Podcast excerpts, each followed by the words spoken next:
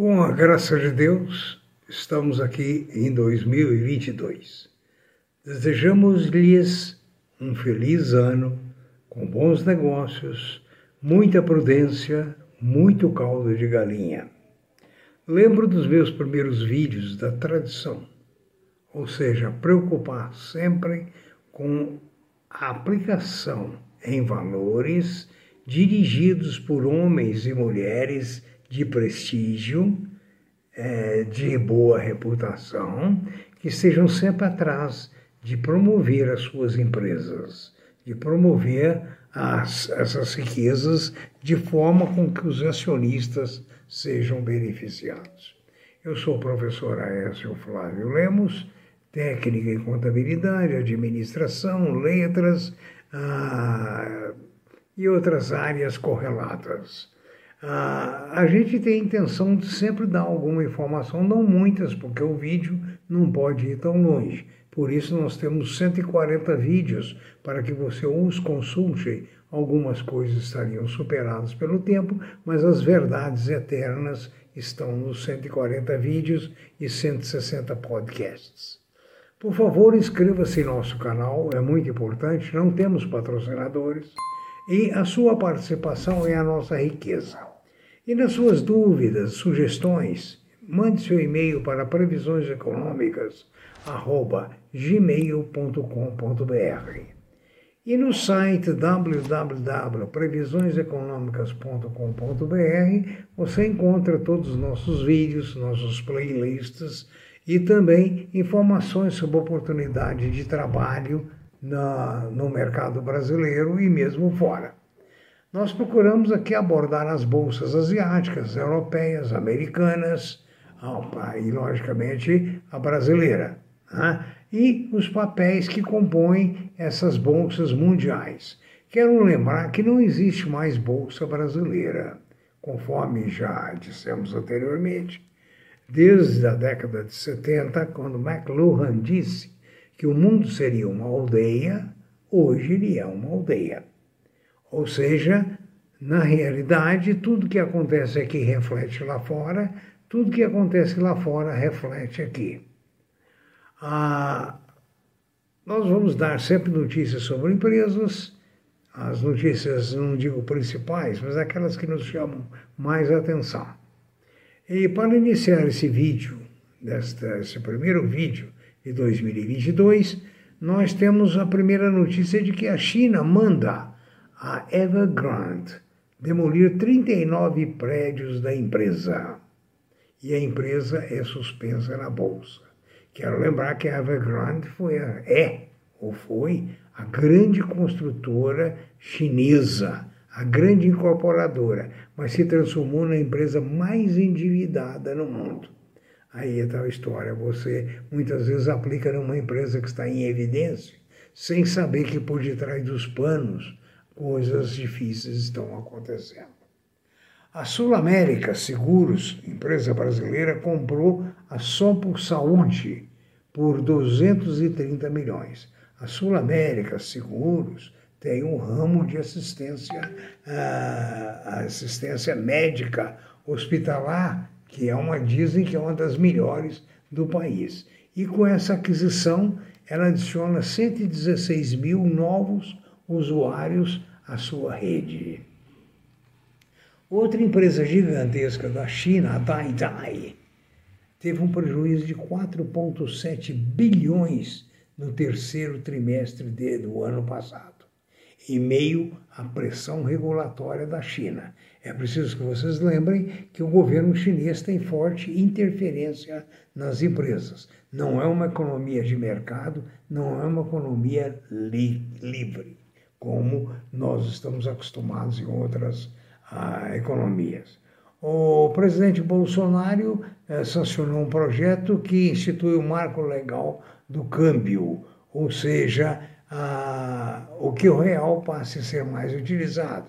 Assim, as contas brasileiras, os brasileiros poderão ter contas aqui em dólar. A regulamentação ainda não saiu. Uma coisa que sempre me intrigou muito aqui na pátria amada, idolatrada, do salve, salve quem puder, é que, por exemplo, a Toyota está lançando um carro elétrico compacto, um carro pequeno, não é nenhum carro snob, né, com autonomia de 150 quilômetros e custo equivalente a R$ 81 mil. Veja bem, aqui deve chegar por uns 300, porque nós temos que cobrar muitos impostos, porque a nossa máquina pública é realmente leonina, né? Do outro lado do mundo, a General Motors pulveriza o menor carro ainda, concorrendo com a Toyota, que é o Mini EV Cabrio, que atinge o dobro, 300 km com uma carga. Né? E ele vai ser vendido por €3 mil, ou seja, R$ 20 mil. Lá, aqui nós vamos apenas babar, porque aqui os impostos de importação são altíssimos para justificar a necessidade da nossa máquina pública, que é algo, digamos assim, gigantesco, sem resultado nenhum para o povo. O povo não aproveita dessas benesses, né? Agora, uma coisa interessante, o governo às vezes pensa coisas boas. O governo está pensando em criar um título do Tesouro para a aposentadoria. Não existe ainda detalhes. A ideia foi lançada em que o indivíduo compraria esses títulos, não receberia dividendos e juros durante um prazo e só na sua aposentadoria começaria a receber não o resgate dos planos, mas sim o rendimento dos planos. Ou seja, é uma forma de suavizar a aposentadoria. Porque nós sabemos que o PGBL e VGBL, que nós já comentamos um vídeo antes, né, eles são dois tipos, o PGBL e o VGBL, que um deles tem a tributação só sobre o dividendo, sobre o rendimento, e o outro tem uma tributação leonina sobre o resgate. É preciso examinar os dois, nós já falamos em vídeo anterior. E além disso, é preciso lembrar que os bancos que oferecem o PGBL e o VGBL se apossam de uma comissão, uma comissão mensal muito alta.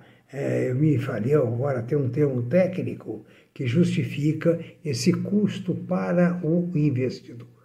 Ou seja, há uma diminuição do patrimônio em favor dos bancos. Né? Taxa de carregamento. Parece que tem banco que compra 9%. Você deposita lá 100, vai na realidade para sua conta 91. 9 já ficam para o banco. Esse título, que ainda não está regulamentado, você compraria já prevendo, já com uma projeção de quanto ele te daria no prazo de 30 ou 40 anos, conforme for o caso. Eu achei muito interessante, porque seguiria mais ou menos o regime dos planos de previdência privada das empresas, que dão um resultado muito bom quando bem administrado, desde que o governo não meta o bedelho, conforme foi o caso, por exemplo, do Instituto dos Correios de Aposentadoria, que desviaram o dinheiro e hoje os funcionários dos Correios estão pagando o desvio. É formidável, é muita justiça, né? Muito bacana mesmo. A Metal Leve aprovou a distribuição de juros sobre o capital próprio de 46 centavos por ação. Né? A Eternit, em recuperação judicial, né, está desenvolvendo uma tecnologia que ela criou das telhas fotovoltaicas. Segundo o comentário, essas telhas virão a substituir as placas hoje caras e importadas. Né? É uma telha de fibrocimento chamada F140, que já foi inclusive homologada pelo Instituto Nacional de Metrologia, Qualidade e Tecnologia. Né? A Eternit informa que o processo está em fase final de acerto para ser colocado no mercado. A Vale informou que a Samarco apresentou um novo plano de negócios aos credores. Não houve um acordo, mas as partes realmente estão trabalhando para que haja um acordo. A Samarco, conforme vocês sabem, ela é controlada pela Vale e pela British Petroleum. Né? A Copasa, Companhia de Saneamento de Minas Gerais, está fazendo um provisionamento muito grande para processos trabalhistas. Ela perdeu significativamente. Ela havia feito uma provisão pequena e agora teve que aumentar muito essa provisão em função de decisões da justiça. E isso, logicamente, vai prejudicar os resultados, né? O valor era de 33 milhões e agora, com os novos cálculos, com outras ações, etc., e esse valor sobe muito mais. O outro assunto de hoje é os IPOs. O pessoal foi com muita fome aos IPOs em 2021. E nem todo IPO teve sucesso. Né? Houve muita abertura de capital, né? Mas o apetite por riscos realmente refreou muito. O que se esperava de dar lucros fantásticos, como nos anos anteriores, resultou muitas vezes, na realidade, em prejuízo. Então, vocês devem prestar muita atenção nos IPOs se eles têm fundamentos. Por exemplo, um IPO muito bom da Raízen foi lançado a R$ 7,50. Quem subscreveu está amargando prejuízos temporários grandes. Por exemplo, ela foi negociada a menos de 6 e hoje está um pouco acima de R$ 6. Ela custou R$ 7,50. Então, o resultado é preciso analisar muito. A Via Varejo anunciou que está emitindo 400 milhões em debêntures para alongar com notas comerciais a sua dívida. Né? Isso pode ser realmente bom. Né? A São Carlos adquiriu 95% do capital do edifício paulista, Office Park, por 81,7 milhões. O que equivale a R$ 11.000 por metro quadrado. Então, se você tem ações de todas as empresas que aqui nós citamos hoje e tem orientação de alguns outros elementos, aproveite, faça bons negócios e lembre-se que a Bolsa está num momento ruim, está num momento de comprar e de esperar. Está num momento que a pessoa não pode ter sangue frio, tem que ter sangue gelado. Congelado. Tudo vai mudar. De 1972 para cá, eu assisti nesses 50 anos muitas crises iguais. E quem guardou o papel, ou quem investiu, quem pôde esperar, ganhou muito dinheiro. Tudo mais, tenha bons negócios, um bom dia e fico muito feliz de tê-lo de volta. Não se esqueça de manifestar o seu like, por gentileza. Muito obrigado, uma boa noite.